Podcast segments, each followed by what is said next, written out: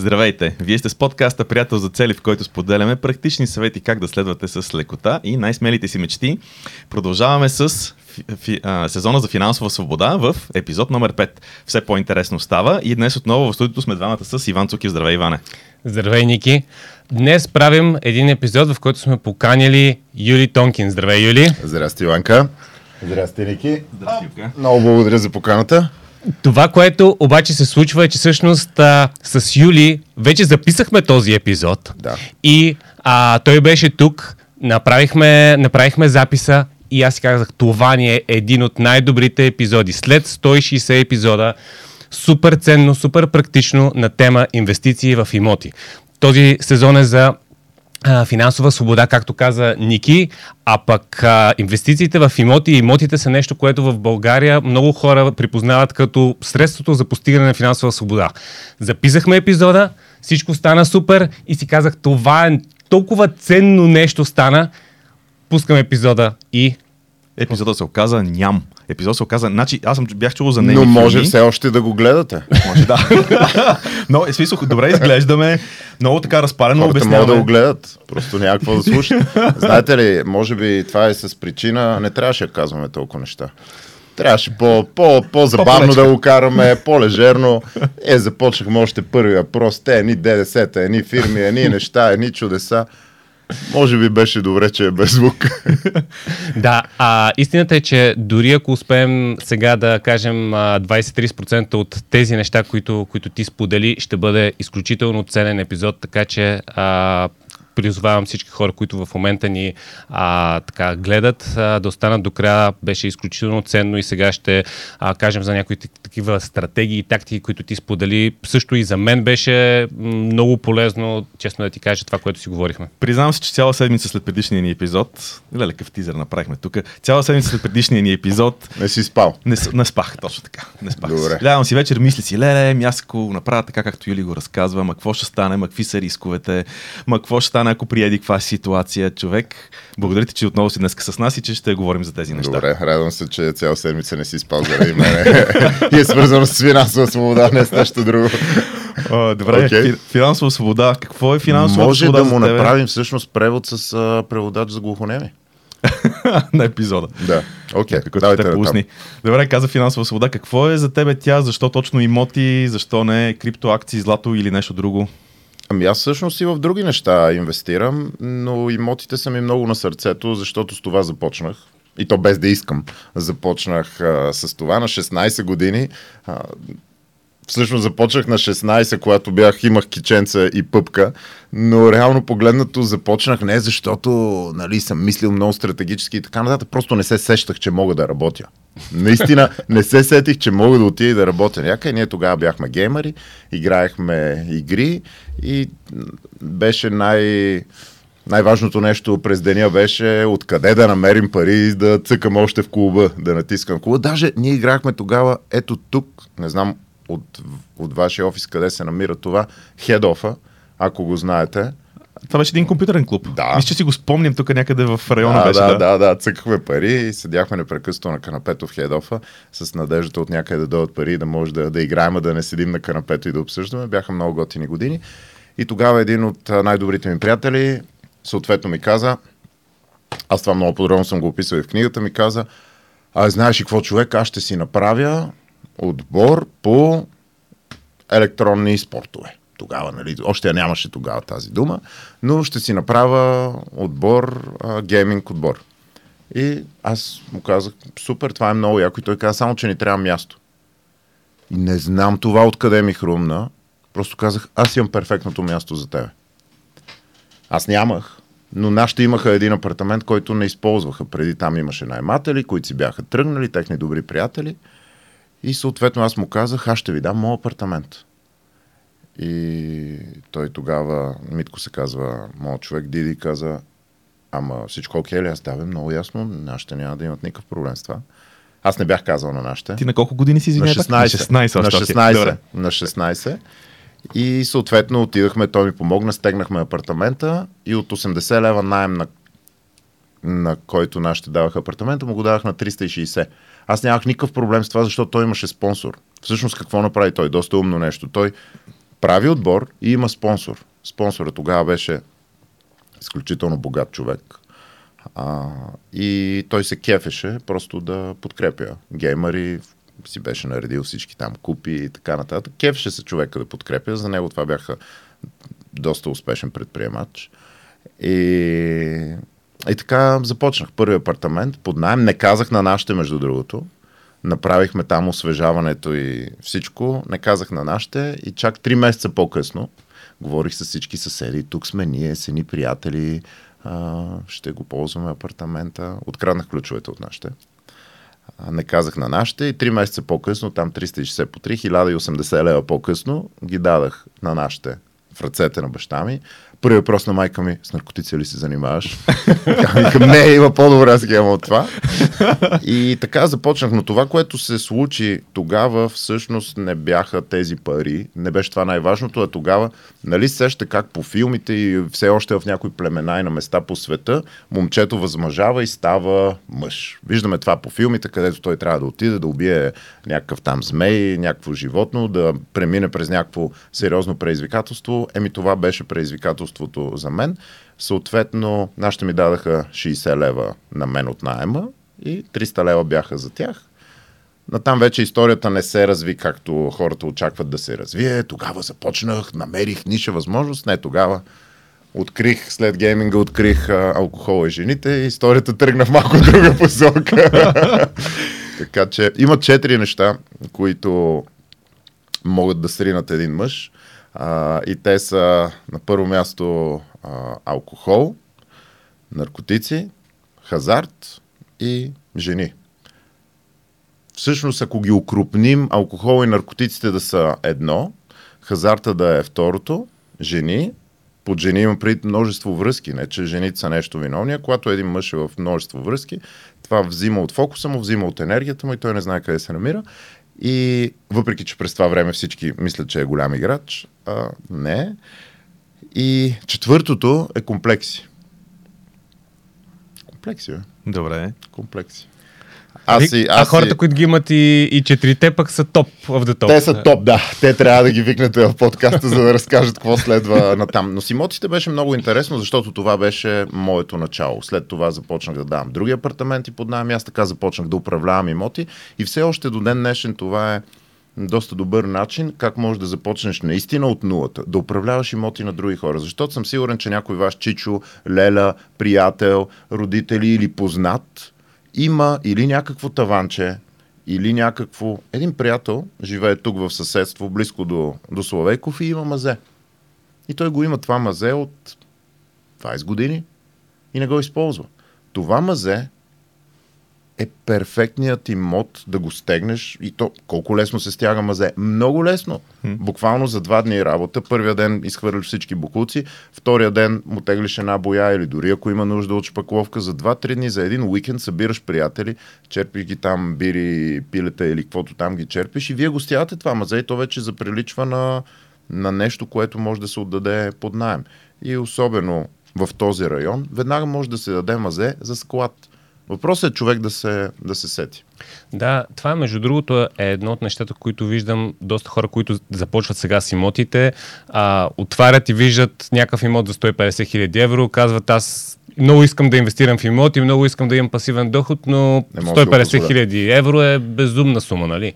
Но тази стратегия или тази тактика, която ти сега каза, всъщност е доста, доста хитра за а, хора, които, се старт, а, които, които стартират сега. Точно така. Даже аз а, сега се сещам наскоро как а, а, на едно място едно момче, което си купи апартамент и явно искаше да си избива част от инвестицията, укрупни тавани, ремонтира тавани, О, мазета, всичко възможно да, да. го отдаде под найем и по този начин си, си плащаше кредита. Нали?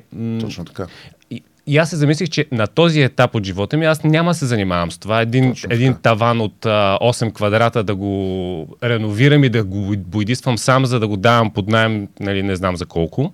Но ако един човек сега стартира, това е перфектна възможност. А представяш ли си какво ще стане, ако аз съм на 16 или 18 или на 20 години и дойда при теб и аз знам, че ти имаш имоти.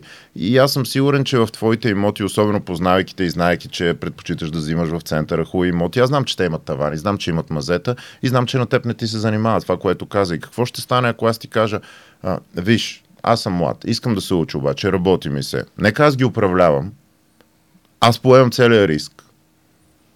И реално погледнато ти, ти нищо не трябва да правиш. Правиш ми едно пълномощно, аз да се разпореждам с всички тъпоти и аз ти управлявам нещата и процент отива към теб, процент отива към мен. Аз даже бих пуснал оферта на хората 50 на 50. И много успешни хора ще се навият не заради 300 лева, които ще взимат или 200 лева, които ще взимат от тавана или мазето, а ще се навият и сега чуйте много внимателно. Защото те ще разпознаят себе си в това хлапе. И ще му дадат шанс. И много богати хора ще дадат шанс на човек, който наистина има желание да бачка супер много, отговорене, поема целия риск. И съответно няма да дадат шанс на човек, който мрънка и се оплаква в България, нищо не става. Не, не става. Само, че трябва да превърнеш, базикаме се ни приятели, защото скоро направих едно клипче, което стана много популярно, от сажда в диамант. трябва да превърнеш саждата в диамант. И това е началото. Има, има много начини. Може да го направим чрез управление, може да го направим с продажба. Защото има много оферти, ние в момента предимно пазаруваме оферти, които не са на пазара. И може да намираме такива оферти. И такива оферти се намират по странни начини. Так му това ще да те попитам. Как, как се намират такива оферти? Как? Ако има човек, който разнася храна по домовете, това е перфектният човек за сделки с имоти. Обаче трябва да се сетиш. Разнасяш пици по домовете. Много се извинявам, просто искам да ви попитам, дали някой в сградата продава имота си, защото мой приятел а, търси апартамент в този блок. Вау. Какво ще стане, ако това нещо го кажеш днес през колко човека минаваш, когато разнасяш пици? Стотици. И дори да не са стотици, дори да са десетки, какво ще стане? Някой човек ще каже, а всъщност ние мислим да го продадем. И ти изведнъж заобикараш пазара и можеш да имаш достъп до невероятни сделки. Какво ти коства това? Един въпрос. Повечето хора се съсредоточават в оф, то мизерник не ми даде бъкшиш. Не съсредоточи се върху, върху нещо друго. Това е просто пример. М. Навсякъде са възможностите. По този начин много хора взимат сделки, които са извън пазара. А сделките, които са извън пазара, много често не са свързани с пазарните цени. Защото ти там можеш да преговаряш по различен начин. И какво ще стане, ако ти доставаш пици? Луд пример, но факт. Ако доставаш пици и търсиш възможности, идеята е да търсиш възможности, да питаш, да питаш, да питаш. И какво ще стане, ако успееш някой имот, който струва 150 хиляди евро, ако успееш да го намериш за 100 хиляди или за 120 хиляди евро? Тогава ти имаш нещо ценно. И когато отидеш после при човека, ти не искаш комисион на 1, 2 или 3%, ти казваш, този имот струва толкова, аз съм го намерил за толкова. Искаш ли да сме партньори? Аз правя всичко, аз правя работата, ти даваш парите. Изведнъж може да намериш и пари. Защото какво става, ако ти знаеш, че някой имот струва 150 хиляди, ако някой ти го намери за 100, ти какво му кажеш благодаря и нищо не му даваш. Този човек изведнъж се превръща в супер безценен кадър. Хората, с които ние работим и брокери, и хора, които в момента ни намират парцелите, на които строим, всъщност ние не им даваме само комисионни, ние им даваме и собственост от това. Има начини, но трябва човек да се заобиколи с правилните хора и да придобие правилния начин на мислене. Много интересен експеримент. Дам ти 100 лева. Имаш 100 лева. Можеш да предложиш от тези 100 лева на Ники или дори на някой непознат човек, може да предложиш част от тези 100 лева, колкото искаш. Ако той каже да, и двамата получавате това, за което сте се разбрали. Нямате право на преговори. Ти му кажеш, предлагам ти, еди колко си от тези 100 лева. Той знае, че ти имаш 100 лева. Ако той ти каже не обаче, и двамата не получавате нищо, колко ще му предложиш? Всъщност, а всъщност а, обясни малко повече, по-добре Даваме пример, ти 100 лева. примера. Даваме ти 100 лева. Имаш 100 лева в Да. ръката. На дребно. Ако ти трябва да предложиш някаква част от тези 100 лева на Ники. Да. Нали така? Юли ни ги дава. Това е да. схемата. Давам ти 100 лева. Не ми е портмонето в мен. Давам ти 100 Портмонето. лева. Портмонето. Портмонето е важно да се каже. Добре. Давам ти 100 лева. От тези 100 лева, ти си избираш колко да дадеш на Ники. Не можеш да му дадеш 0. Ти му кажеш, искам да ти дам, еди колко си пари. От тези 100 лева. Ако той каже, добре, съгласен съм, и двамата получавате Колко получава? колкото сте се разбрали. Тоест, А, колкото каква, е разлика, каква е разликата? Аз ако му дам един лев и аз му дам 100 лева. 100 лева. Няма разлика. Значи ти въпросът е дали ще съгласа. Ти трябва да Ти решиш дали аз ще се съгласа. Ако Ники каже да, ако Ники, ако Ники се съгласи и двамата получавате това, за което сте се разбрали. А ако Ники каже не и двамата не получавате Да. нищо, аз си Губим ги. прибирам обратно Да. 100 лева. Е, естествено, че ще му, ще му дам пари, за да ги, за да ги Колко? взема. Колко е въпроса? Ами... Аз няма се обаждам, защото съм се сблъскал с това и се А ти го знаеш. ми преди Добре. много Окей, време. Значи ама- го оцелих ванката, добре. Да, Окей. оцелих ванката. Е, това беше Добре. много интересно и за мен. Добре, и сега, примерно, аз, а, аз имам вариант да ти... Решил съм, че ще ти дам, нали? Няма да Вие не преговаряте. Ти трябва да кажеш една сума. И аз Нямате да, не. право на Това преговори, е ти си да не. Да. Аха. Ако, ако Ники каже не, Е, ще- 100 лева. Да или не? Да. Окей. Ама, ама Сега. сега. ти не печелиш Окей, нещо. Да. окей, сега. Това е... Окей, Иван избира да даде 100 лева. М. Това е рядко, рядък избор. Аз в началото, като го чух това, и мен това ми беше първата реакция. Статистически хората избират половината. Да, аз това... 50%. Аз спомням, че това 50 бях лева. избрал, да. И ти му кажеш, брат, получил съм 100 лева, да си ги делнем ети 50 на тебе, 50 за мене. От економическа гледна точка, ти трябва да му предложиш един лев. И това е много интересен експеримент, защото когато му предложиш един лев, ти чисто от економическа гледна точка, ние трябва да максимизираме печалбата ни. И ето тук е много интересно в обувките на Ники, ако си. Защото в обувките на Ники повечето хора с беден начин на мислене, защото няма богати и бедни хора. Има хора с беден начин на мислене, има хора с богат начин на мислене. Богатството е начин на мислене и хората с богат начин на мислене, богатите хора, те веднага ще кажат да, каквото и да предложиш. Ти можеш да му предложиш между 1 и 100. И всеки богат човек ще каже да, дори преди да си казал каквото и да било, защото той няма право на преговори. Повечето бедни хора обаче какво ще направят? Ако той знае, че ти имаш 100 лева и ти ако му дадеш един лев, какво биха направили повечето бедни хора? Хората, които имат беден начин на мислене. А, за тебе всичко, а за мен е нищо, нали? И те биха казали не и никой не би получил парите. И най-важното нещо в когато говорим, че епизодът е за финансова свобода и финанс... финансовата свобода е следствие на финансовата грамотност. А финансовата грамотност е следствие от трите нива, на които ние живеем. Първо ниво, ние сме зависими. Всяко бебе е зависимо от родителите си, от хората около него, които се грижат. Второ ниво, ние цял живот се борим да сме независими. Сами да изкарваме пари, сами да постигаме успехи, да имаме собствено жилище и да се оправяме в живота.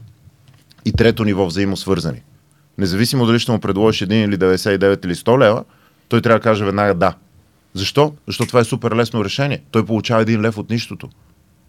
Обаче, когато си с беден начин на мислене, ти мислиш вуте да е зле, а не аз да съм добре.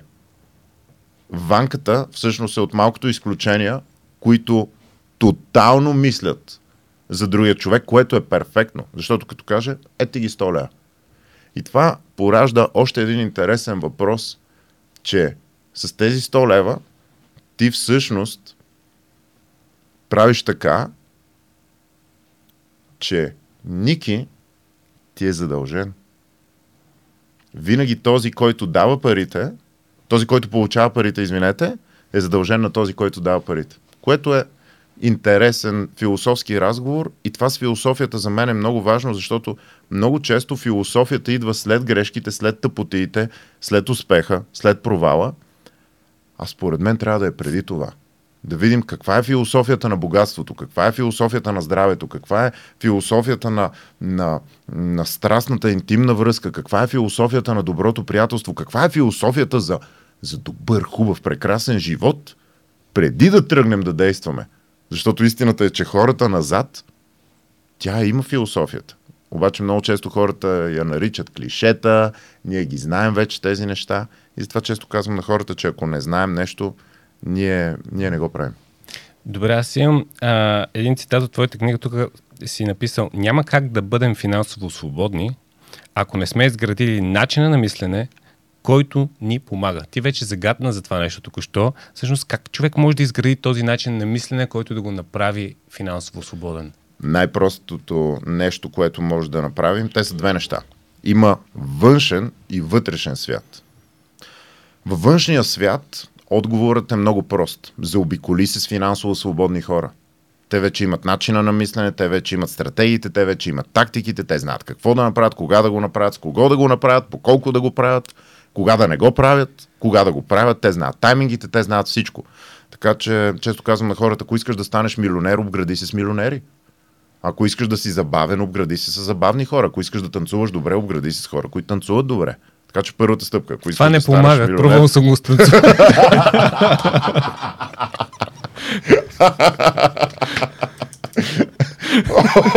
Чакай, човек. Не и ако сте високи 2 метра. А, значи ако сте високи вече 2 метра, аз съм сигурен, че Ванката танцува с някой, той дори не го вижда. Долу, къде си? Чакай, че си представи някакви неща и става много смешно. Така че във външния свят обградете се с правилната среда. Имайте ментори, имайте приятели за растеж, имайте хора, които вече са постигнали това нещо около вас. А, а пък за вътрешния сега няма, мога да смея, няма да мога да спра да се смея до края на подкаста. Не, нали наистина представяш? темата е сериозна за Да, вътрешния да, свят. сериозно е. Това и станцията е сериозна. Те. О, майко, обичам те, човек. Не мога да гледам към теб вече известно време.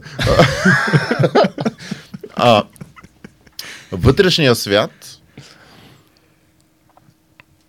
отговорът е удовлетворение. Защото най-голямата сума е достатъчно. И всъщност финансовата свобода във вътрешния ни свят, духовния свят, е свързана с това да сме удовлетворени и да сме доволни на това, което имаме. Защото аз познавам много хора, които имат много повече от мен, но те не са доволни от това. И те външно са богати, но вътрешно са бедни. И това е най-тегавото нещо на света. Да успееш и да си нещастен. Ужас. Мислейки си, че успявайки, ще бъдеш щастлив заради успеха. Мислейки си, че като имаш първия милион, десетия милион и така нататък, ще, това ще ти донесе радост. Но радостта е вътре. Тя идва от нас и тя идва от задоволството от това, което имаме в момента. Някои хора ще си помислят, че това е клише и общи приказки, но какво са клишетата? Клишетата са философията на хората преди нас, които са постигнали всичко, за което ние може някога да си мечтаем.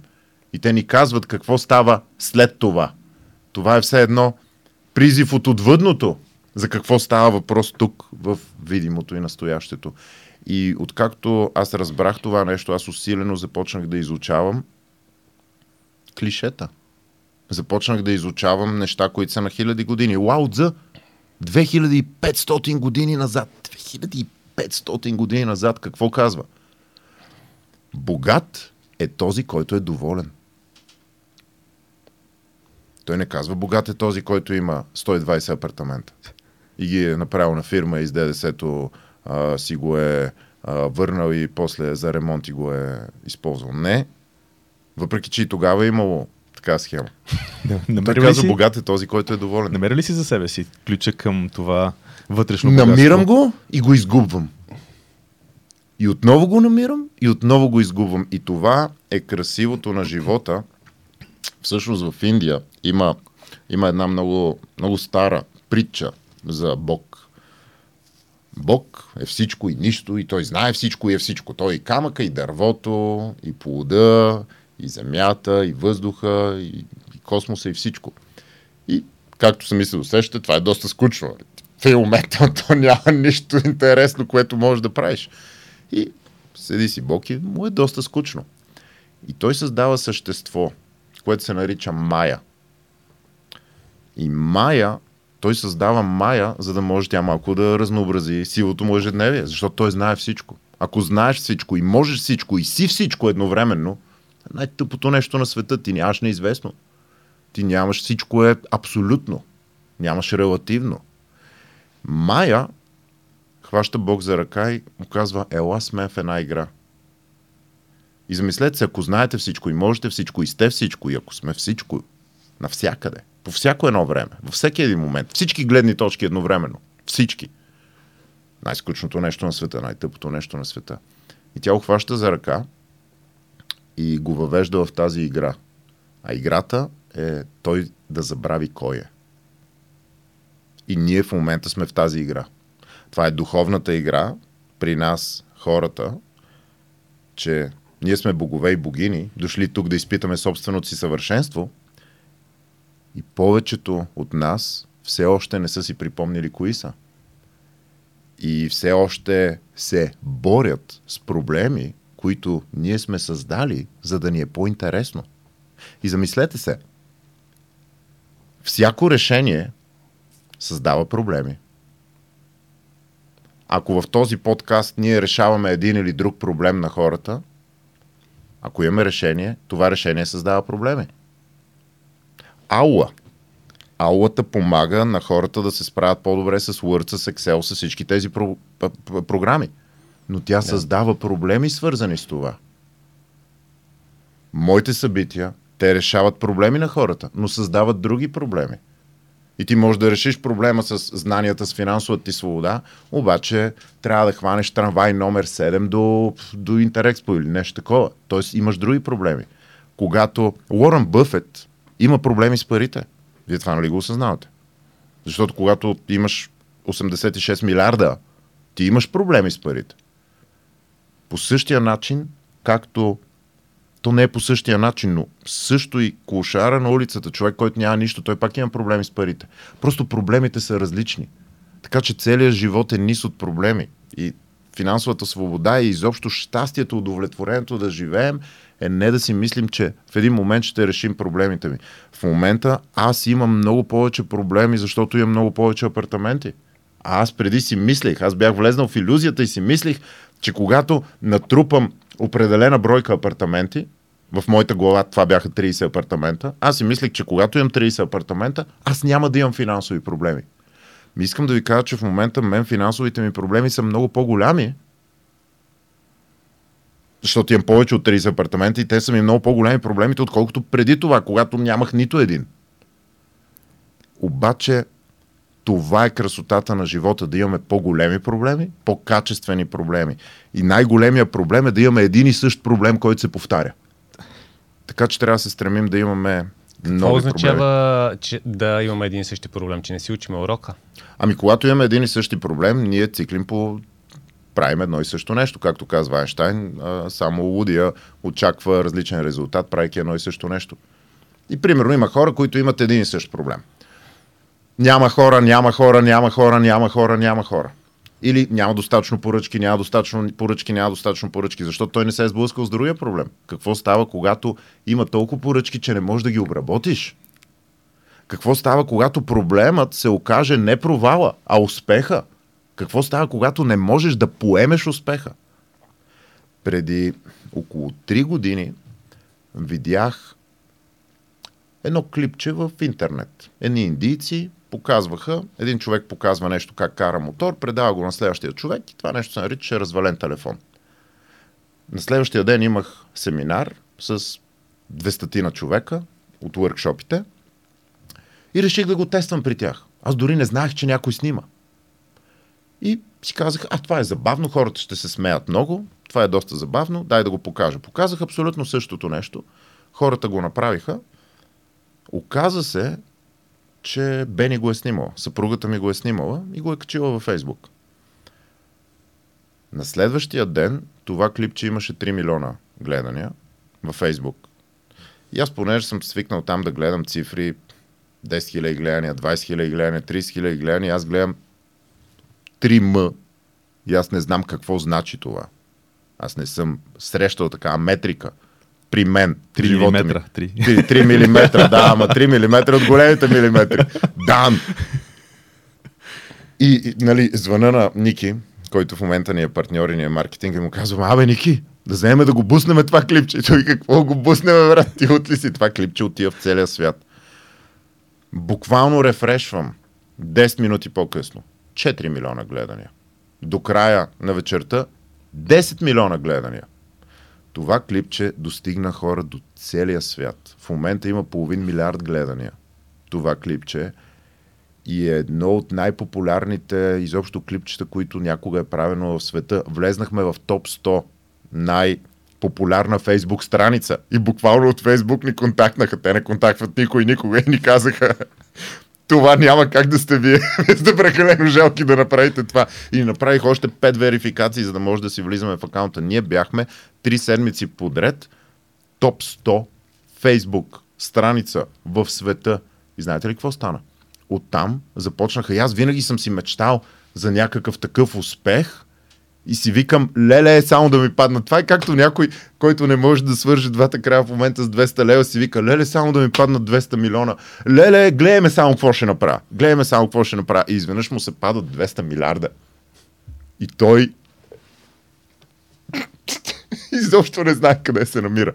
Също случи с мен. И изведнъж започнаха всичките мои герои, на които аз се възхищавам, да ми пишат, за да ме канят в участия по целия свят в техните предавания. Америка. Топ шоутата на Америка. А, в Китай човек. В Япония. Това се превежда на японски, гледам си клипчета на японски. Целият свят. И изведнъж всички хора, на които аз съм се възхищавал, ме канят мен, за да им обясня как се правят нещата. Знаете ли какво направих аз? Какво? Затворих се вкъщи, изключих си интернета, преядах с мед тахани бисквити и не вдигах на никой. И това беше... Просто ние много често си викаме, дори още като още, нали, като по-малки, като тинейджери, нали, виждаме там а, някоя готина матка и си викаме, леле, леле, само да ми падне, какво ти падне, ти не си целува момиче, какво, какво да ти падне, човек, ти не знаеш къде се вираш, викаш, леле, леле. И същото, така че това също е проблем. Огромният успех също е проблем. И истината е, че понякога ни връзва. Между другото, тогава за три седмици направихме повече фенове във Фейсбук, отколкото за последните три години. Работа. И това е много, това е съвсем друга тема, много интересна тема, как човек да създава късмет.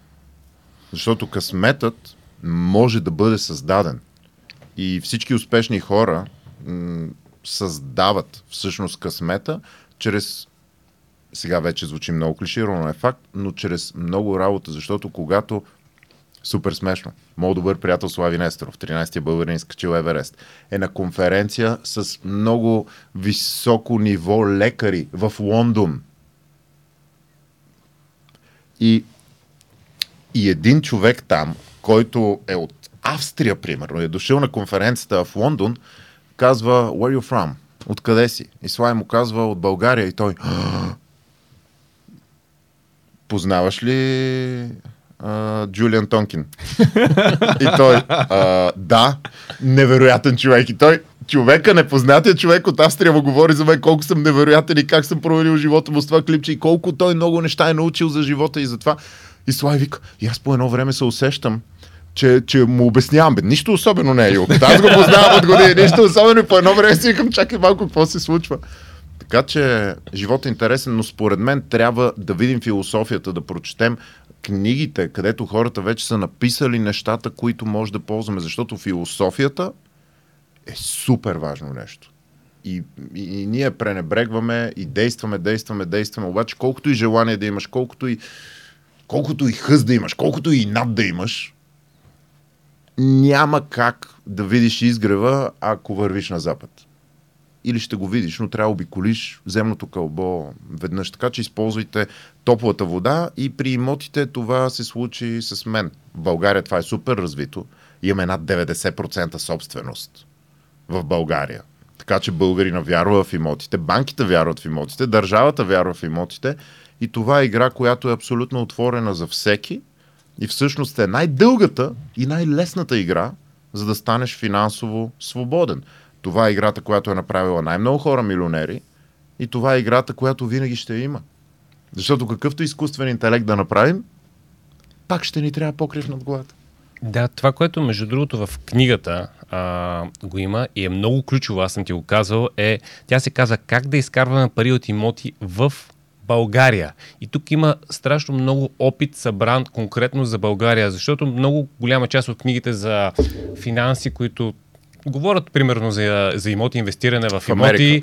А, дори Робърт Калсаки той доста нали, говори Пазара е за, друг. за имоти. Там съвсем различна е схемата, Така е. стратегията. Няма нищо А, а, а, а тук а, говори за м, конкретни неща, които работят в България. А, според теб, кои са най-важните разлики? Кое е това, което е специфично за България?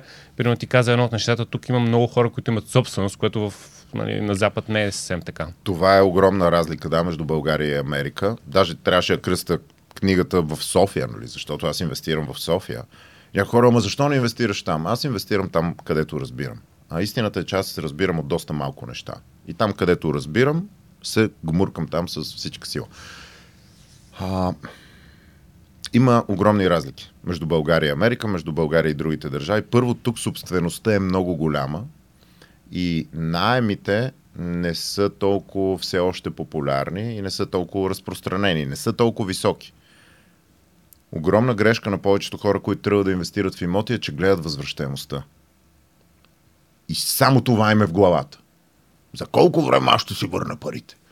И това е една много лимитирана гледна точка, защото пари от имоти се правят на няколко нива. В зависимост от каква дълбочина влезнем. Първо се правят пари от... А... Всъщност това вече е наистина една по- по-широка тема, ако искате може да влезнем там, но свързаното... Задай ми пак въпроса, защото искам по-в конкретика да отговоря. Каква е, какви са специфичните разлики между Мгм. България и Окей. а, Огромната собственост. Огромната собственост. В България имаме над 90% собственост на хората. И по улицата има много хора, които, които се разхождат и си мислят, че нямат пари, но всъщност са милионери. Това беше от предишния ни разговор, нещо, което мен много ме впечатли, защото всъщност, имайки 90% от хората, 90% от хората притежават имот, обаче в същото така. време се връщам към това, което Иван каза малко по-рано. Поглеждаме една оферта, тя е примерно 150 хиляди евро и си казвам, оф, аз нямам парите да инвестирам. И минали път това, което ти разказа, като, и, и сега може пак да го, да го изговорим това нещо, като стратегия, как можем да действаме в такава ситуация, това беше вау момент за мен. Окей, okay, това е по-техническо, по-практично. Знаеш ли, а, знаете ли, света е много забавен, защото когато кажеш практичните неща, не си разбран. А пък, когато не ги кажеш, пак не си разбран. Нищо, ще се опитам да го кажа по, по изключително практичен начин. Мой приятел, нека го кръстиме Иван, не е този Иван, друг Иван, той не се казва Иван. Мой приятел има три апартамента. Тези апартаменти са на стойност 700 хиляди лева. За тези апартаменти той може да получи 80% финансиране от банката, което в случая той може да вземе половин милион и да го използва. За половин милион в една от сделките, в които аз влезнах преди година и половина, той може да вземе 10 маломерни кутийки Апартамента. апартамент. Те са кутийки. Те са ето това пространство, може би малко по-голямо, но нека го простим още повече. Моят приятел Иван има три апартамента на стойност 700 хиляди лева. Отива, оценката на един такъв апартамент от неговите е между 100 и 200 лева. Ще плати 500 лева, за да му оценят оценители тези апартаменти. Отива в банката, банката вижда колко му е заплатата. В а, някои банки те отпускат до 50% вноската, главницата заедно с лихвата, месечната вноска от заплатата. Тоест, ако имаш заплата 3000 лева, 1500 може да отива по кредит. Мгм. Ако вземем половин милион за 30 години, то тези 3000 лева заплата ще ни стигнат. И с този половин милион ние може да влезнем в други сделки. При 90% средно собственост при българите, това значи, че всеки 9 от 10 човека имат имот. Те имат пари, но нямат финансовата грамотност да ги използват. И те не знаят как да ги използват. И за това се създава негативна асиметрия. Защото хората имат пари, но не знаят, че имат пари и не знаят как да ги използват. И точно заради това в България е много по-важно да сме финансово грамотни, отколкото в Америка.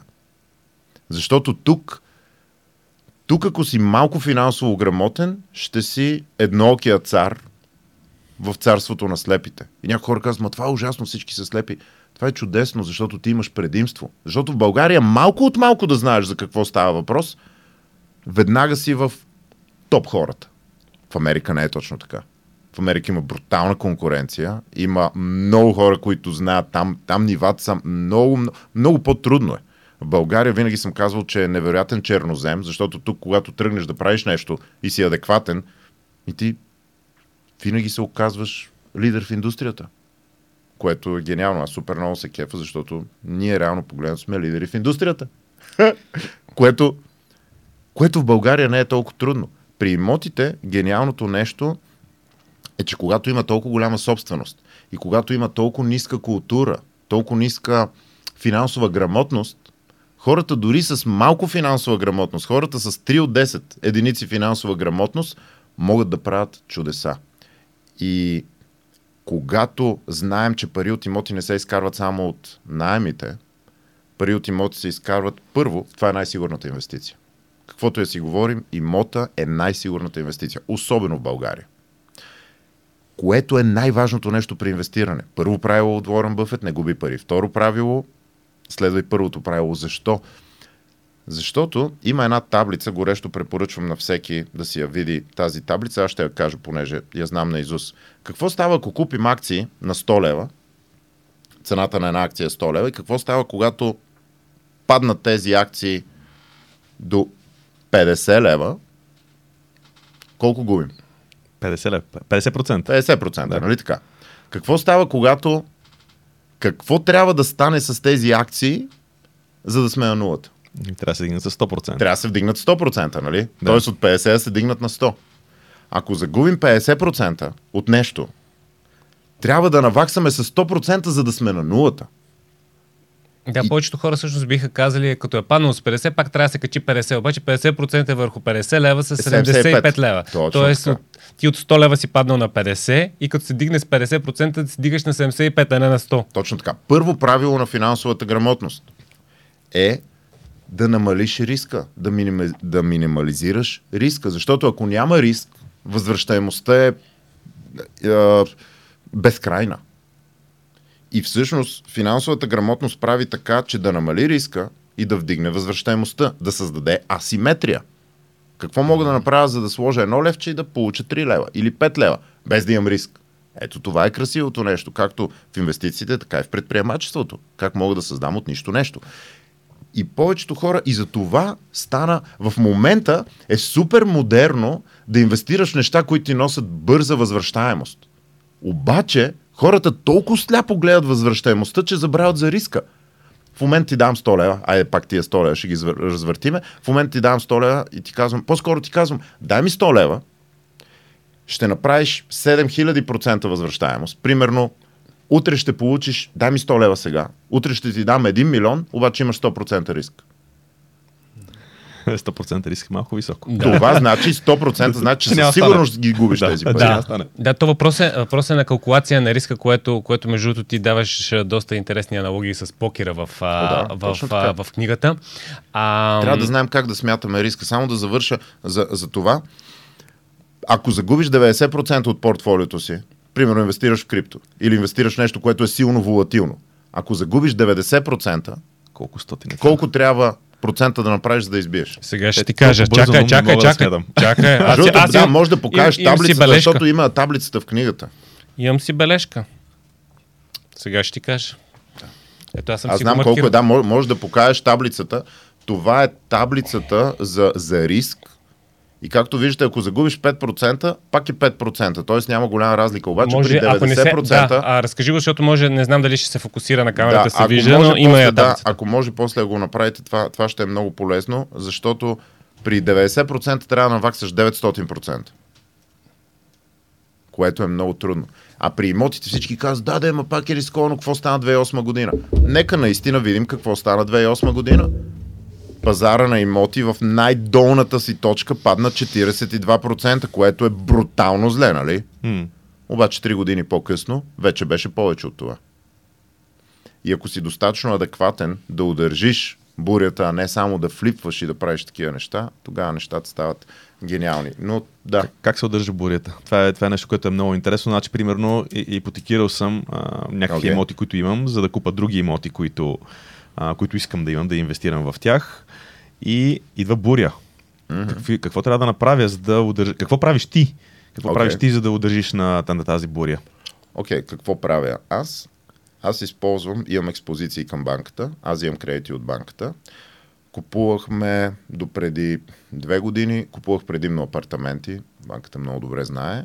А, сега започваме да купуваме парцели и започваме да строим.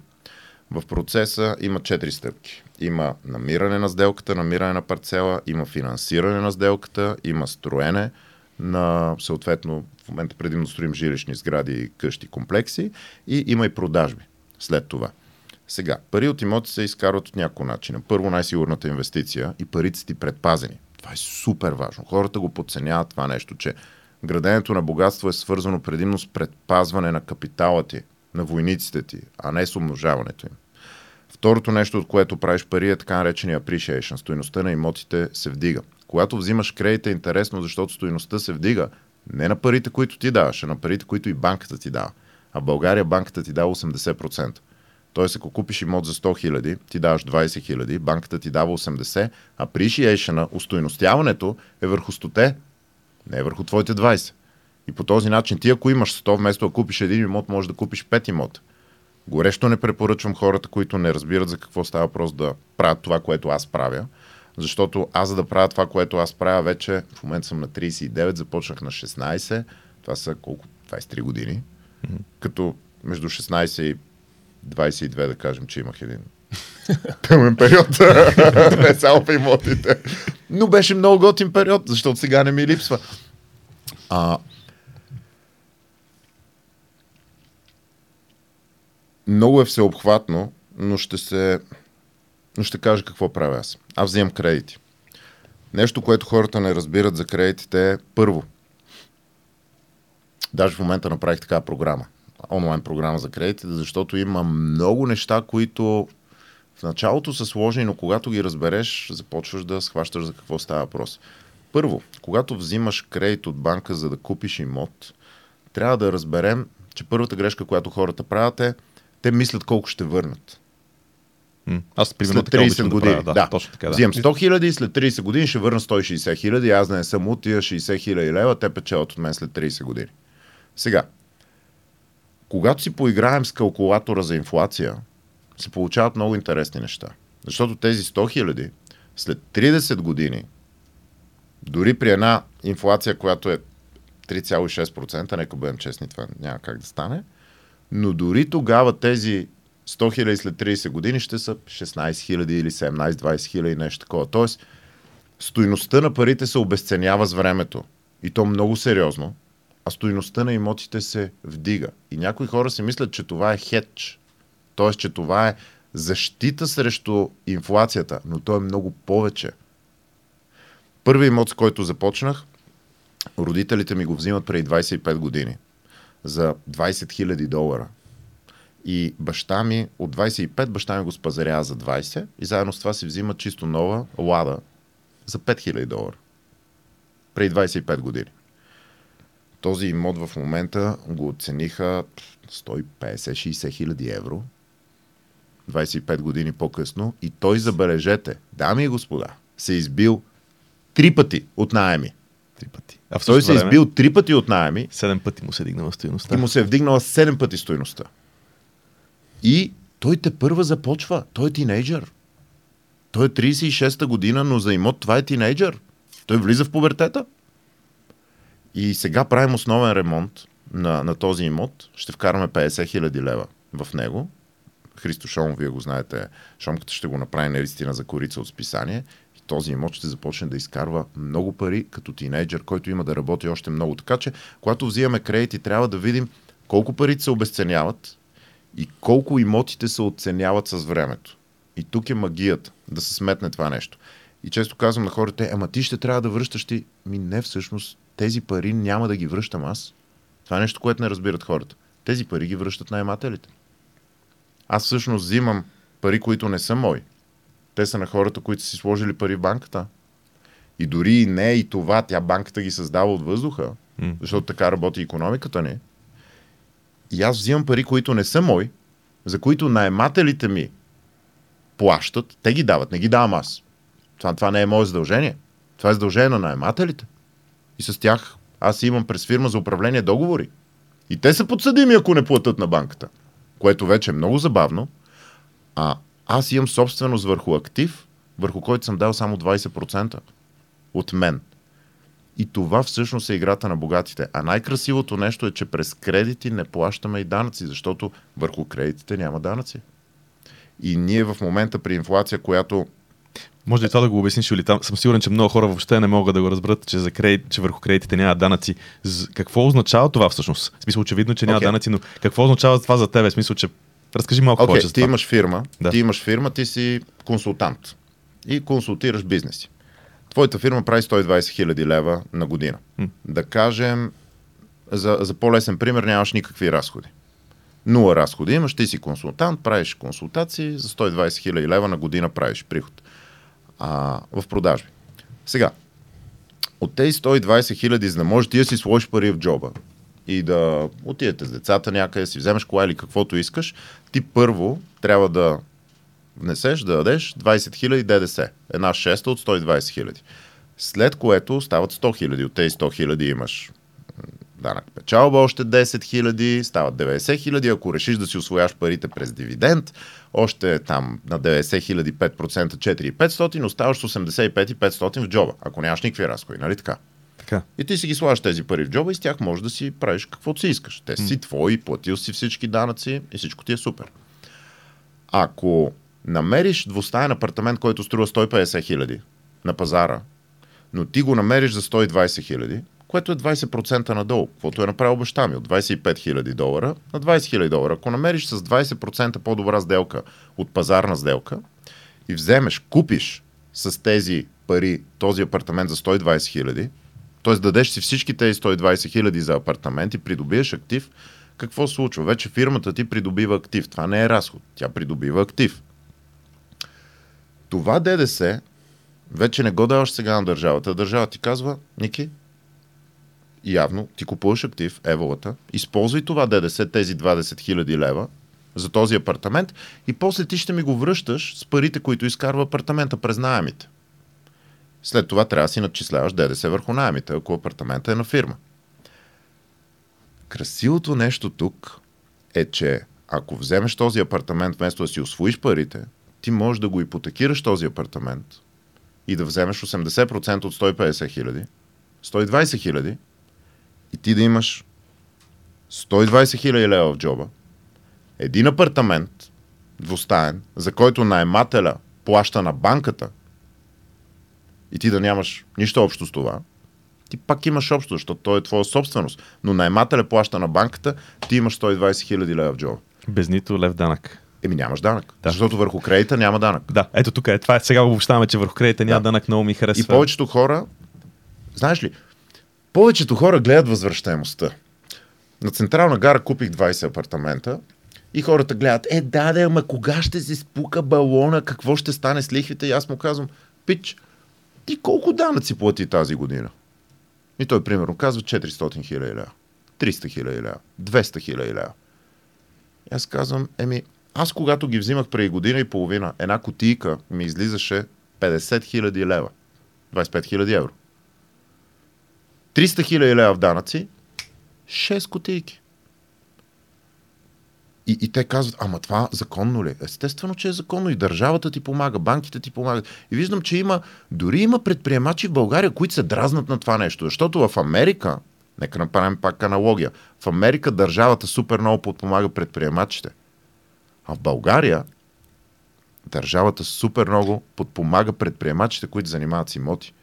И вместо да роптаем срещу това и да храним държавата си, или да отидем да живеем в Америка, или ако живеем тук, да използваме правилата на играта. Тук правилата на играта са по-различни. В NBA тройката от едно разстояние, в европейския баскетбол от друго разстояние. Спри да мразиш правилата на играта, научи се, че правилата са различни. В България имаш право на двоен дрибъл.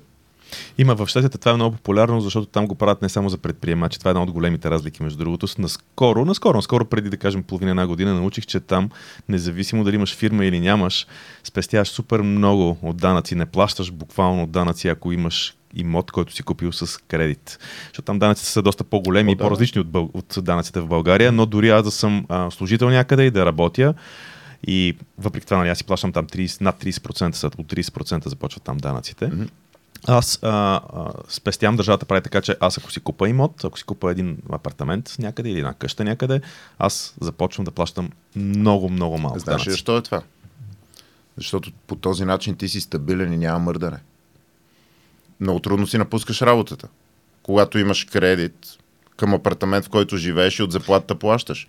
И това, и това е нормално. Държавата, всяка държава иска да си осигури поток от пари и касичка. Защото някой казва, ема защо държавата ще ти даде тези пари? Защото аз създавам актив, който е мина за пари и държавата всъщност в крайна сметка печели от това нещо.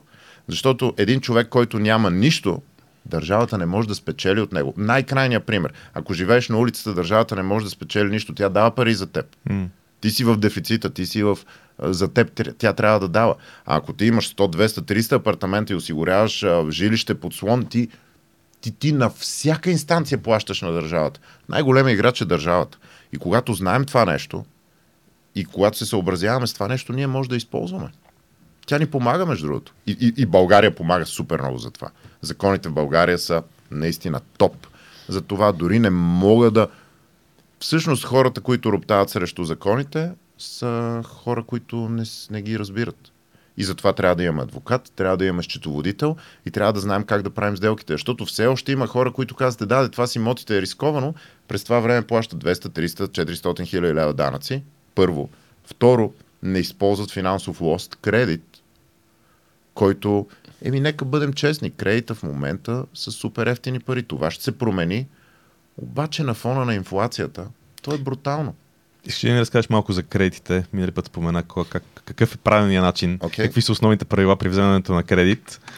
А, и мисля, че беше много интересно. Какво, какъв е правилният начин? Как да отидем при банката? Да, да, да само, преди да минем към тази тема, само за да довършим да. старата, нали, много е важно, както ти каза, да имаш специалисти, т.е. Да, да се консултираш с четовител, защото а, ти каза една а, по-простена схема и със сигурност е изключително ценно да и много по-ефективно, примерно, ако имаш фирма по този начин да си купуваш имотите, но там има разни амортизации, О, да, да. работи, т.е. Да, да. много голям филм е, да. А, всички тия неща а, хората Проблеми трябва да се са. консултират, точно нали? Така. Целта ни днеска не е да направим консултация Искам, на... Точно така. Искам да кажа нещо, че всяко решение, аз в момента дадах решение, но това решение е свързано с хиляди проблеми. Искам да кажа нещо друго. В момента един от кредитите ми се бави.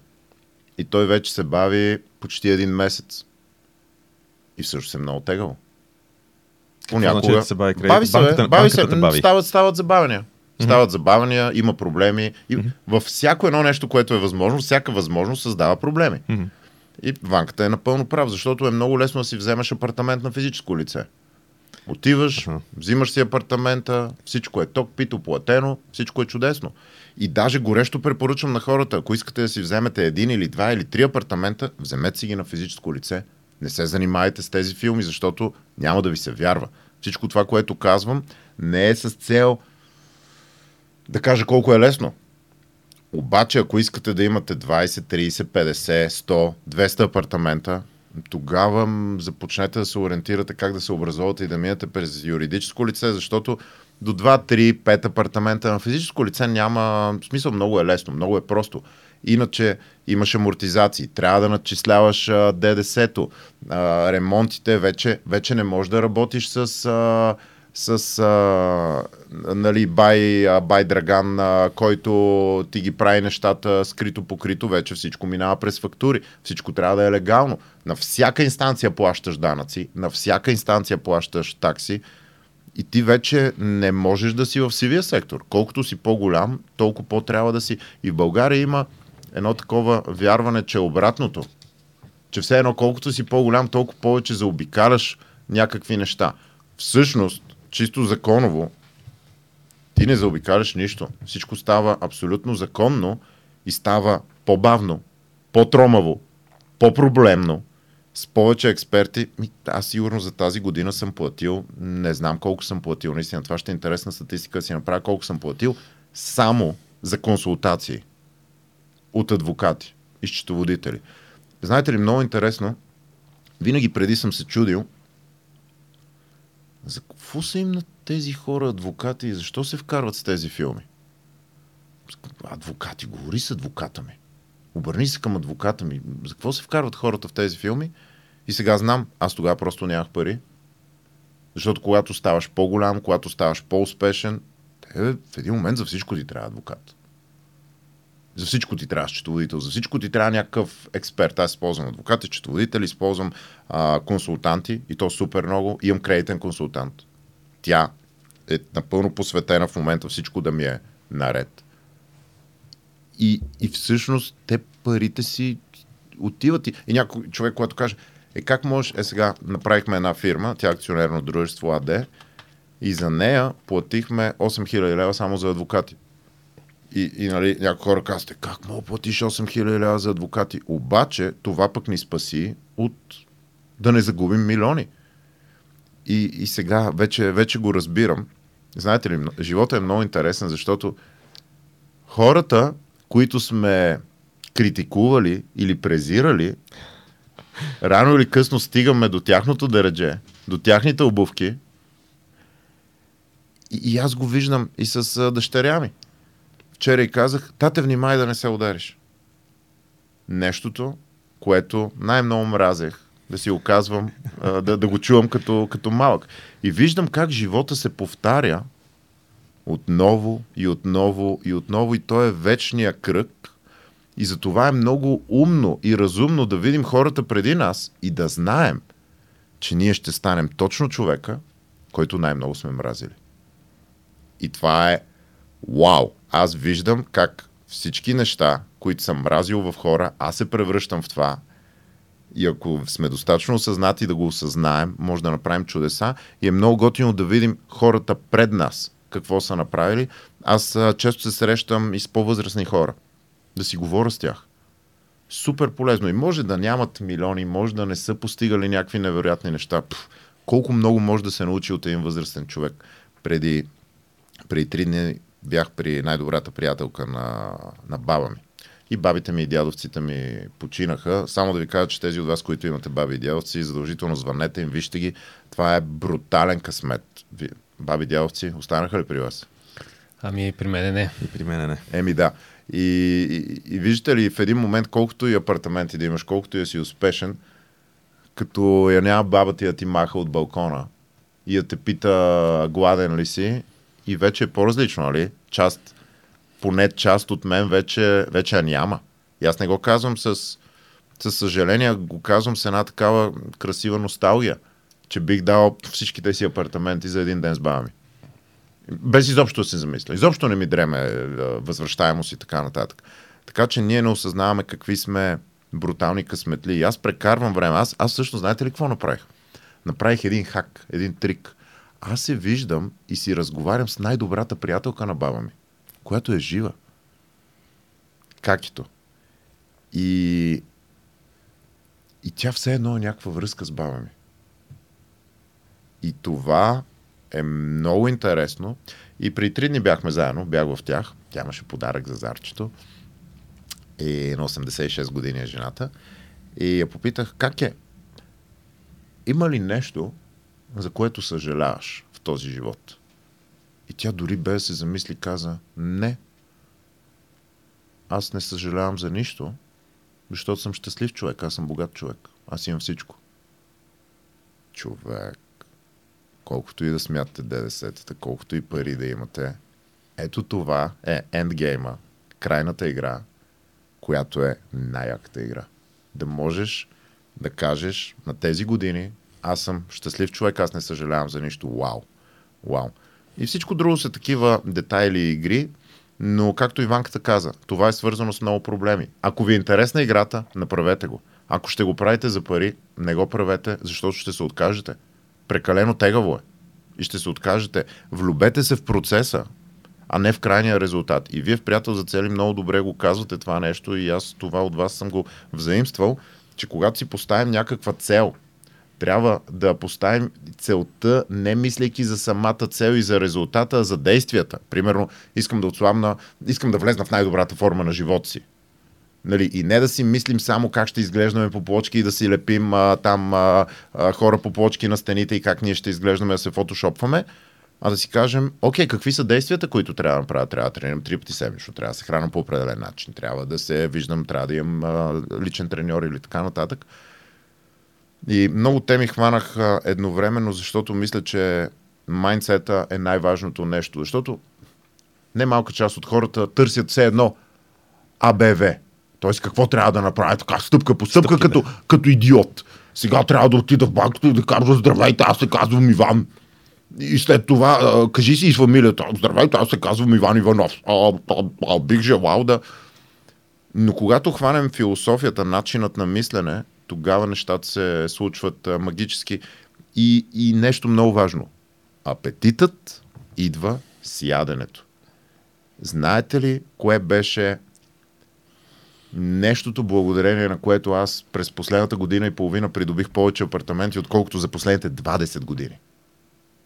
Ванката от Софтуни, Ванката Ненков от Софтуни, mm-hmm. ми каза, братле, ти трябва да напишеш книга за имоти, винаги ми разказваш супер интересни истории за някакви бедствия, как си се оправил и как винаги са се получавали нещата и това, това са невероятни тези истории, то трябва да се запише филм по тези истории, обаче ти трябва да напишеш книга. Аз му казвам, Ванка, не мога да пиша, вече съм написал 6 книги, човек, искам да си, искам да си гледам живота и да ми е много хубаво, не ми се пише следващата книга. Факт. Не, не, трябва да напиши. То, проглуши ме, направо ме проглуши, за което го обичам. И казах, книга няма да направя, ще направя програма. И това е най-голямата сила във всеки един от нас. Да се самонадъха, да се самомотивира. Тръгвам да правя програма и си викам, сега за какво да правя, сега да обяснявам на хората какво да правят. Това е безумно. Всеки живее свой живот по различен начин, има различни цели, различни мечти, различни възможности, познава различни хора, има различни качества или липса на такива. Това е безумно да обяснявам на хората. Аз не съм човека, който да обяснява на хората какво да правят. И си казах, ще си разкажа моите неща, с моите истории от личен опит. И всъщност това направих и в книгата по-късно. И започнах да правя програмата. И се сещам. Първа сделка. Гаражите.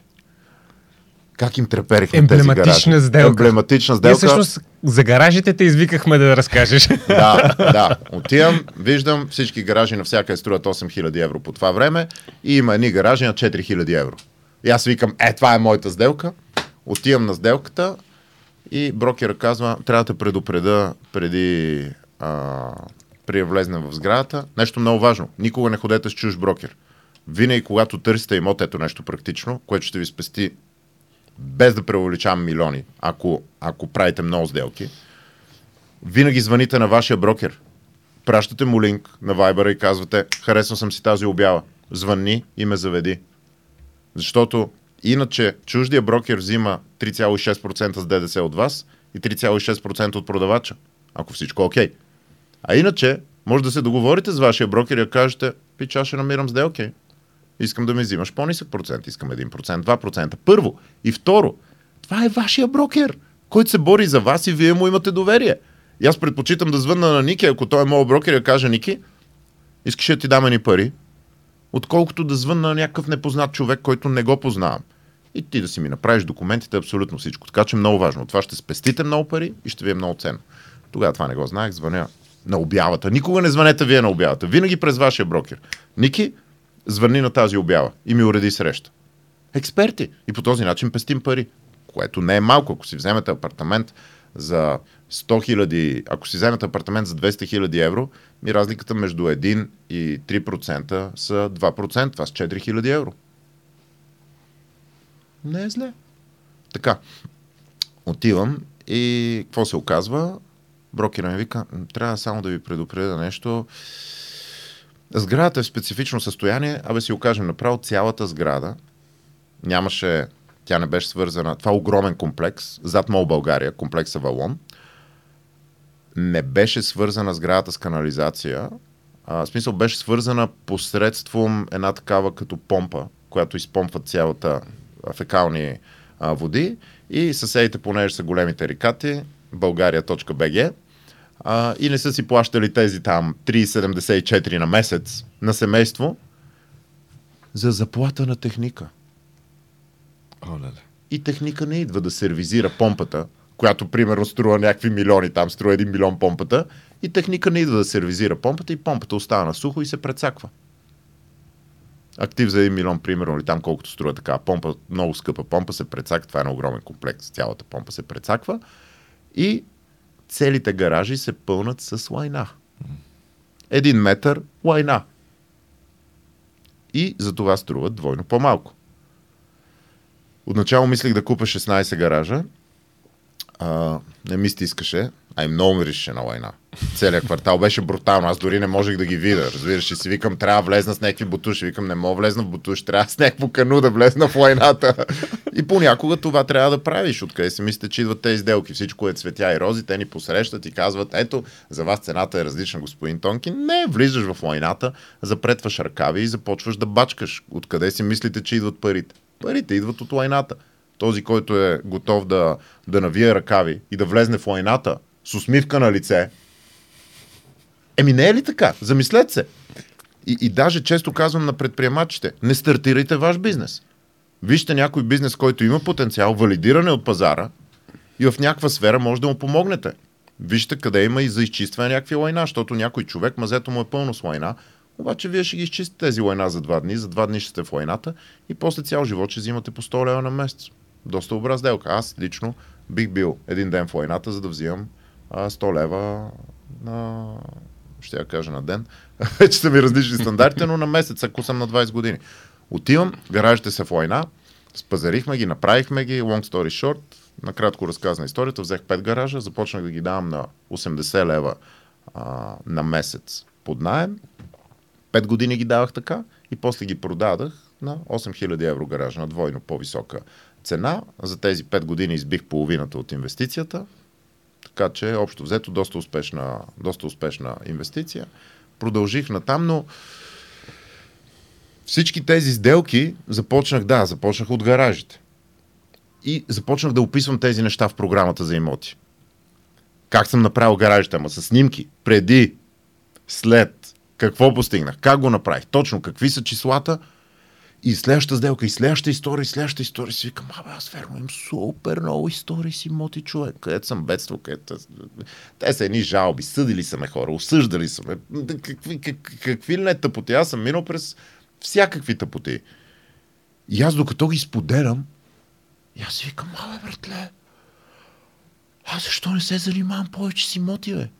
И тогава се промени нещо много голямо правейки тази програма, за да помогна на другите хора, аз пречупих едно ограничаващо вярване. Имотите за мен винаги са били някакъв пасивен доход, с който аз не се занимавам. Ти много добре знаеш.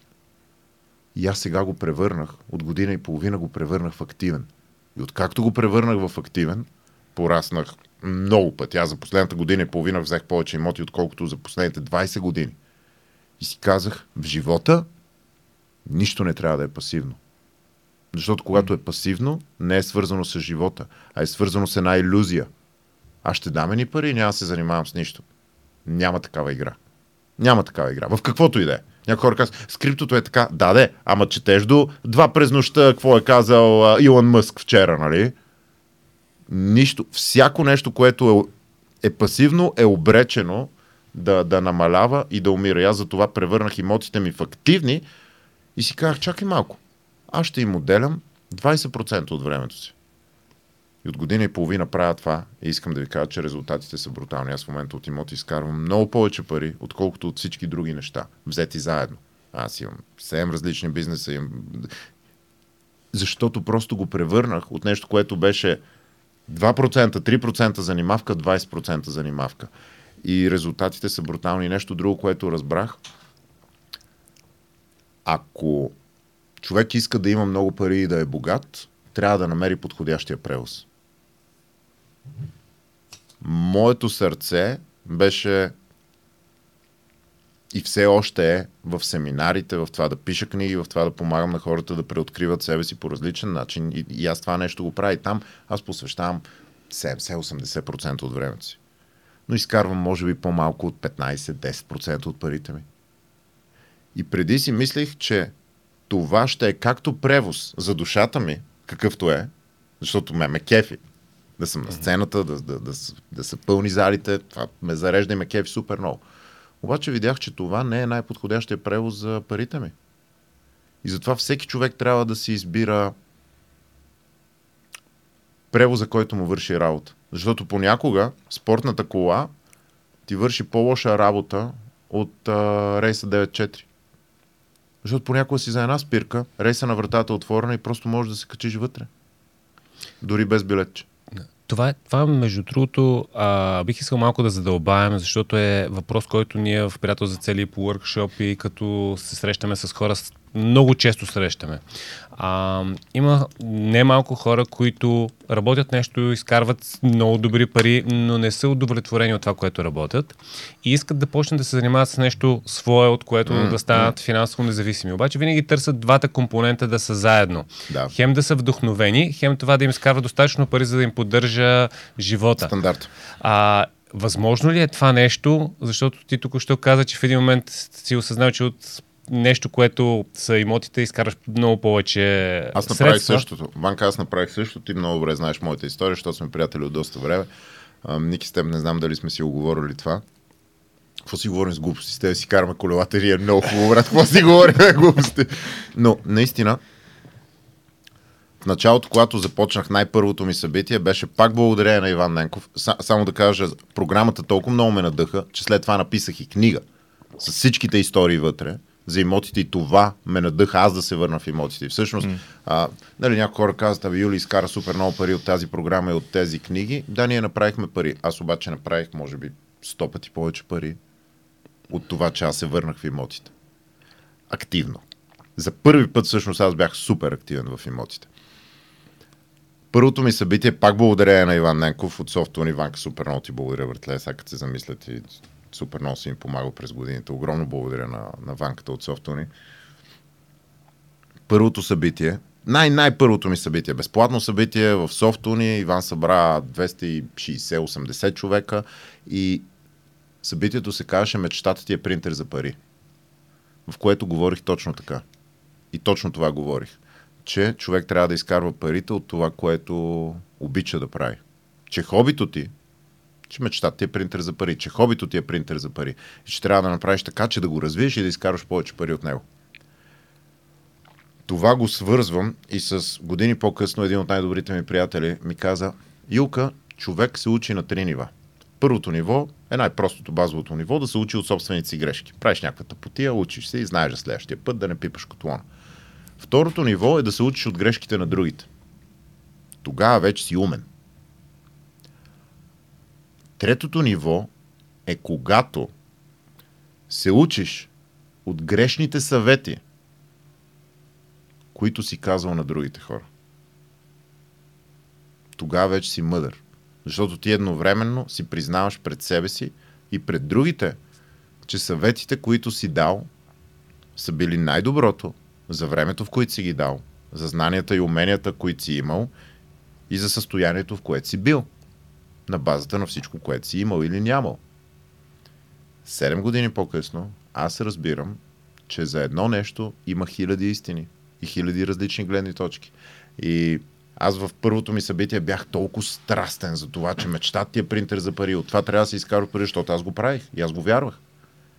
Седем години по-късно виждам, че също толкова вярно и хубаво е да си имаш хобита и от тях да не изкарваш пари. И си казах, чакай малко, аз обожавам да правя събития, аз никога няма спра да правя събития, но това няма как да е моя превоз за, за да стана милиардер. Защото това не е подходящ превоз. Защото ти не отиваш да караш 204 на Серес на пистата, нали? Казвайки си, брат, гледай как върви. Там нека връзка много му дава. Нали, следващия път си взема ябълка. Това си го представи. Да. Както и не взимаш поршето, за да стигнеш от тук в задръстването до Красно село. То просто е неадекватно. Особено когато разкопават а, Някой булевард. да. И през паветата. Така че трябва да избираме различни превози за различни неща. Имотите съхраняват богатството ни, увеличават го и, и е красиво, защото играта е много бавна, много премерена. Ако обичате играете Heroes, това е Heroes. Имотите са Heroes. Бавно разхождаш си кончето, не бързаш за никъде, топлото чайче, по начина по който аз ги играя. Има много нива, на които може да се играе. Ние вече започнахме да строим, започнахме да правим сгради, започнахме да правим комплексчета. И е много интересно, много е готино, но пак повтарям, любовта към играта е основата, процеса. Влюбете се в процеса. Забавя ми се кредита. Мога ли да кажа, че съм супер ядосан, че банката са неадекватни, че еди кой си е неадекватен, колко са зле? Нали, мога да го кажа. Но това няма да е истината. Ако аз се ядосам, истината е, говорете си с истината. И истината в случая е, аз избирам да съм ядосан. Аз, вътрешно. Аз, Богът. Избирам да съм ядосан. Защото аз съм създал игра, която прави така, че аз да избера да се ядосам. Може ли в тежка ситуация да си кажем, да, да отделим външната ситуация?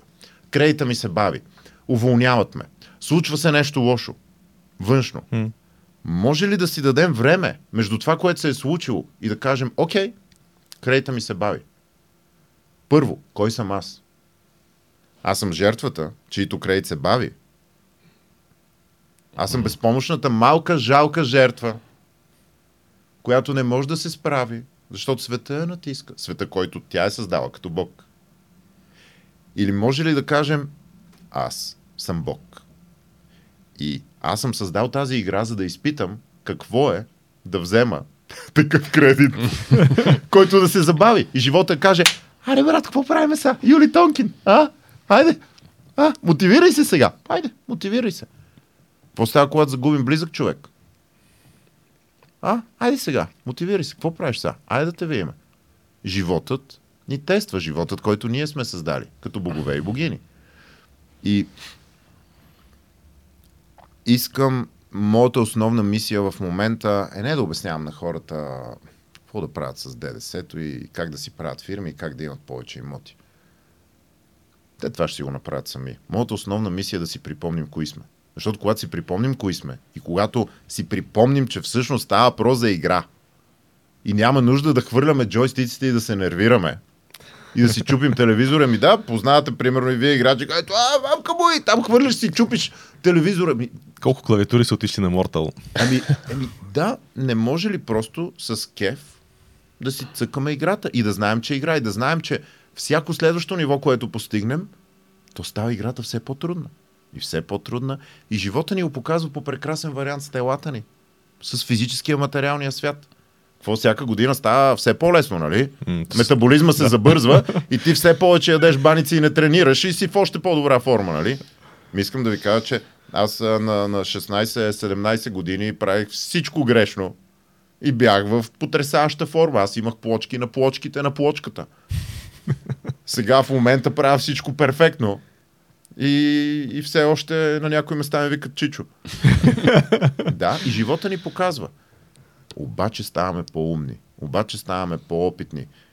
И припомнете си, и това, това е основното ми послание всъщност, припомнете си кои сте. Защото ние наистина сме богове и богини и играем една игра. И когато понякога ни натиснат външните проблеми, ние забравяме кои сме. Така че отделете време на, на вътрешния свят. Защото ако знаеш, че си Бог, и ако знаеш, че и ти си Бог, и ти си Бог, тя е богиня, ако наистина знаеш това нещо на, без, без да трябва да го доказваш, без да трябва да го декларираш, навсякъде просто ти знаеш. Аз в момента си разговарям с две, с двама Бога и ние сме едно. Как тогава можеш да бъдеш предаден? Как тогава можеш да бъдеш разочарован? Как можеш да бъдеш обиден? Ако си припомниш това нещо, как можеш да, да страдаш? Защо да страдаш? Единствено страдаме. Страданието е въпрос на избор. Болката е неизбежна. Но страданието е въпрос на избор. Нали? Ние избираме да страдаме. М.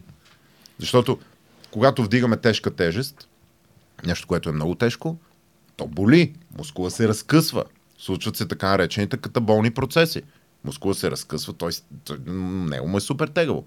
Обаче ние избираме дали да страдаме или не. Така че моят призив към всички е припомните си кои сте, защото когато си припомняте кои сте, няма как да ви е срам да попитате. Ако си Бог, срам ли те е да попиташ? Ако си Бог, притесняваш ли се какво мислят другите? Ако си Бог, дали ще вървиш с високо вдигната глава?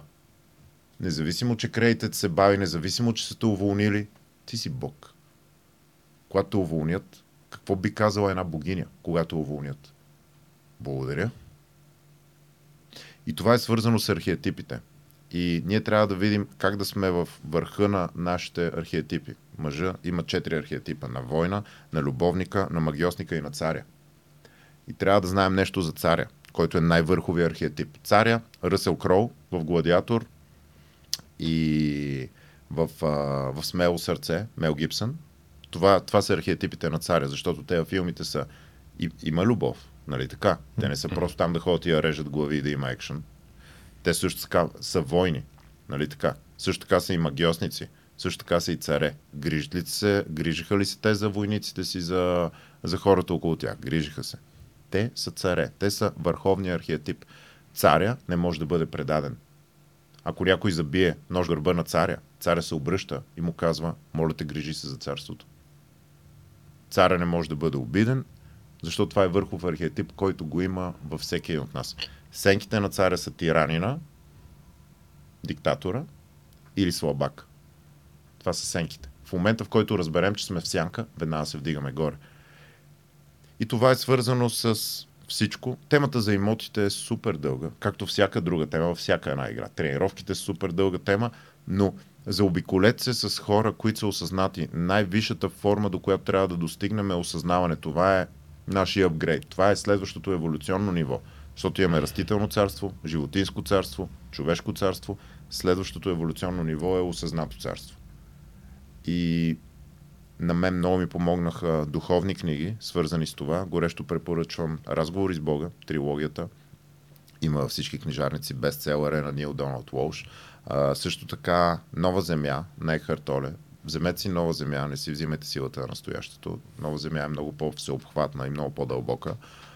А, има още множество, множество такива книги, но започнете с тези две. Отнеми много време.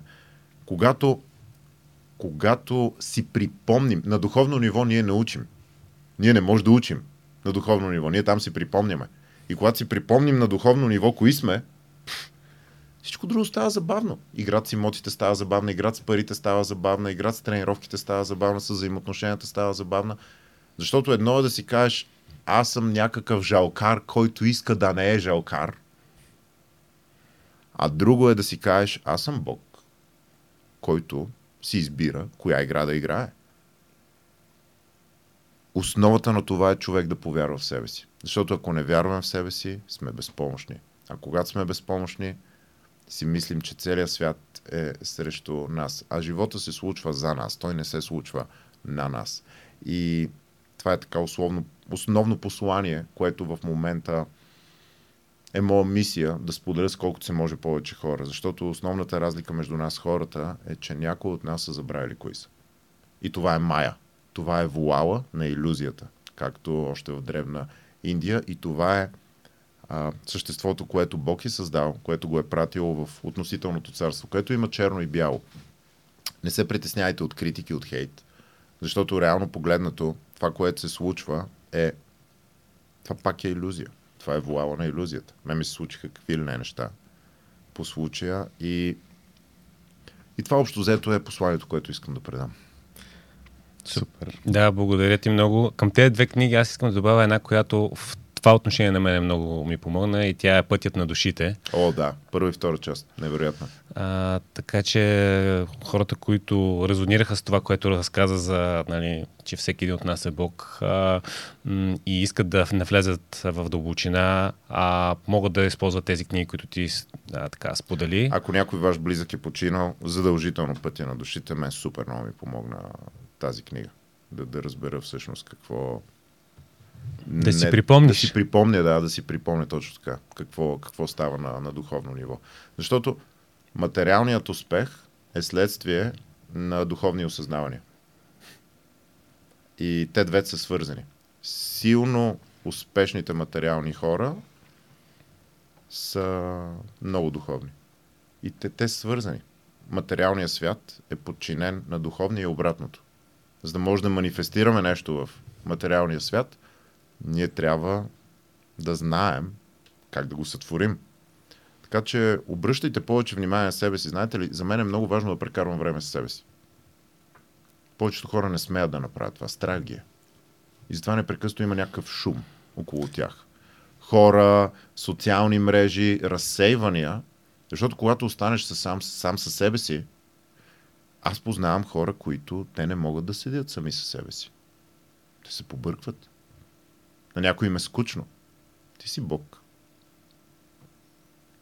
И това е основата на това да си самодостатъчен и основата на това в, в връзката, дори в интимната връзка да не сте две половинки, а да сте две цели, пълни, самодостатъчни същества, които споделяте изживявания заедно.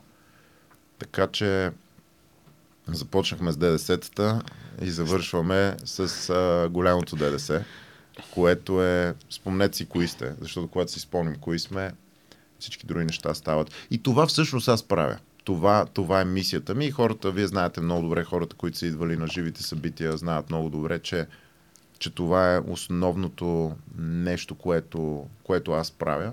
Интересното е, че, че когато човек направи тази трансформация навътре и когато започне да, да осъзнава кой е, всичко друго наистина се подрежда. Знам, че звучи като магическото хапче, но е така. Аз вярвам, Юли, че много хора са го изпитвали това нещо и са забелязвали как промяната около тях винаги е вследствие на нещо, което се е променило вътре в тях. Така че мисля, че това, което а, казваш в момента е прекрасен завършък на, на днешния Благодаря епизод. Благодаря ви супер много за поканата. Както винаги, беше удоволствие. Надявам се, че имаме звук. Надявам се. Аз, за всеки случай го записваме на лайв. много ви благодаря наистина и, и, и, и като, като за финал искам супер много да ви благодаря на вас, защото имаме толкова яки моменти заедно, толкова много сте ми помагали за, за някакви работи и това всъщност е най-красивото нещо. Те, те всъщност са две неща. От външния свят, хората. И ние имаме четири основни ресурса. Време, хора, пари и технология. Много хора казват, че времето е най-ценният ресурс, защото е ограничено. Но за мен най-ценният ресурс са хората. То даже не е ресурс. То, то е истинско удоволствие да можеш да споделиш с някой, да си поговориш, да си пофилософствате, да си говорите нали, за живота. Има ли извънземни? Какво ще стане ако това? Аз ако съм Бог? Защо ми растат косми по гърба? и така нататък. И това е най-готиното нещо. Човек да, да може да сподели своите размисли, своите тъпоти, своите грешки, а, своите успехи с други хора и супер много ви благодаря за това. Супер. Благодаря ти, Юли. Благодаря и аз за поканата и а, бих искал да подканя всички хора, които а, ни така, слушаха и гледаха до края. Ако това, което Юли ви разказа, ви хареса, целият сезон, сега, който правим за приятел за цели, е на тема финансова свобода. А, говорихме си с много други гости. Изключително така добре се приемат а, Ники епизодите. 10 пъти повече гледани от обикновените ни епизоди, в които сме само ние двамата. А, така че... Така че а, ви да ни а, последвате в YouTube канала, да се абонирате и вижте сайта за приятел за цели. Там има из- изключително много така, ресурси. Може да разгледате книгата Четирите ключа за постигане на цели. А, и а, не забравяйте да споделите това видео с а, приятел, който мислите, че може да му е полезно. Чао от нас до следващия епизод.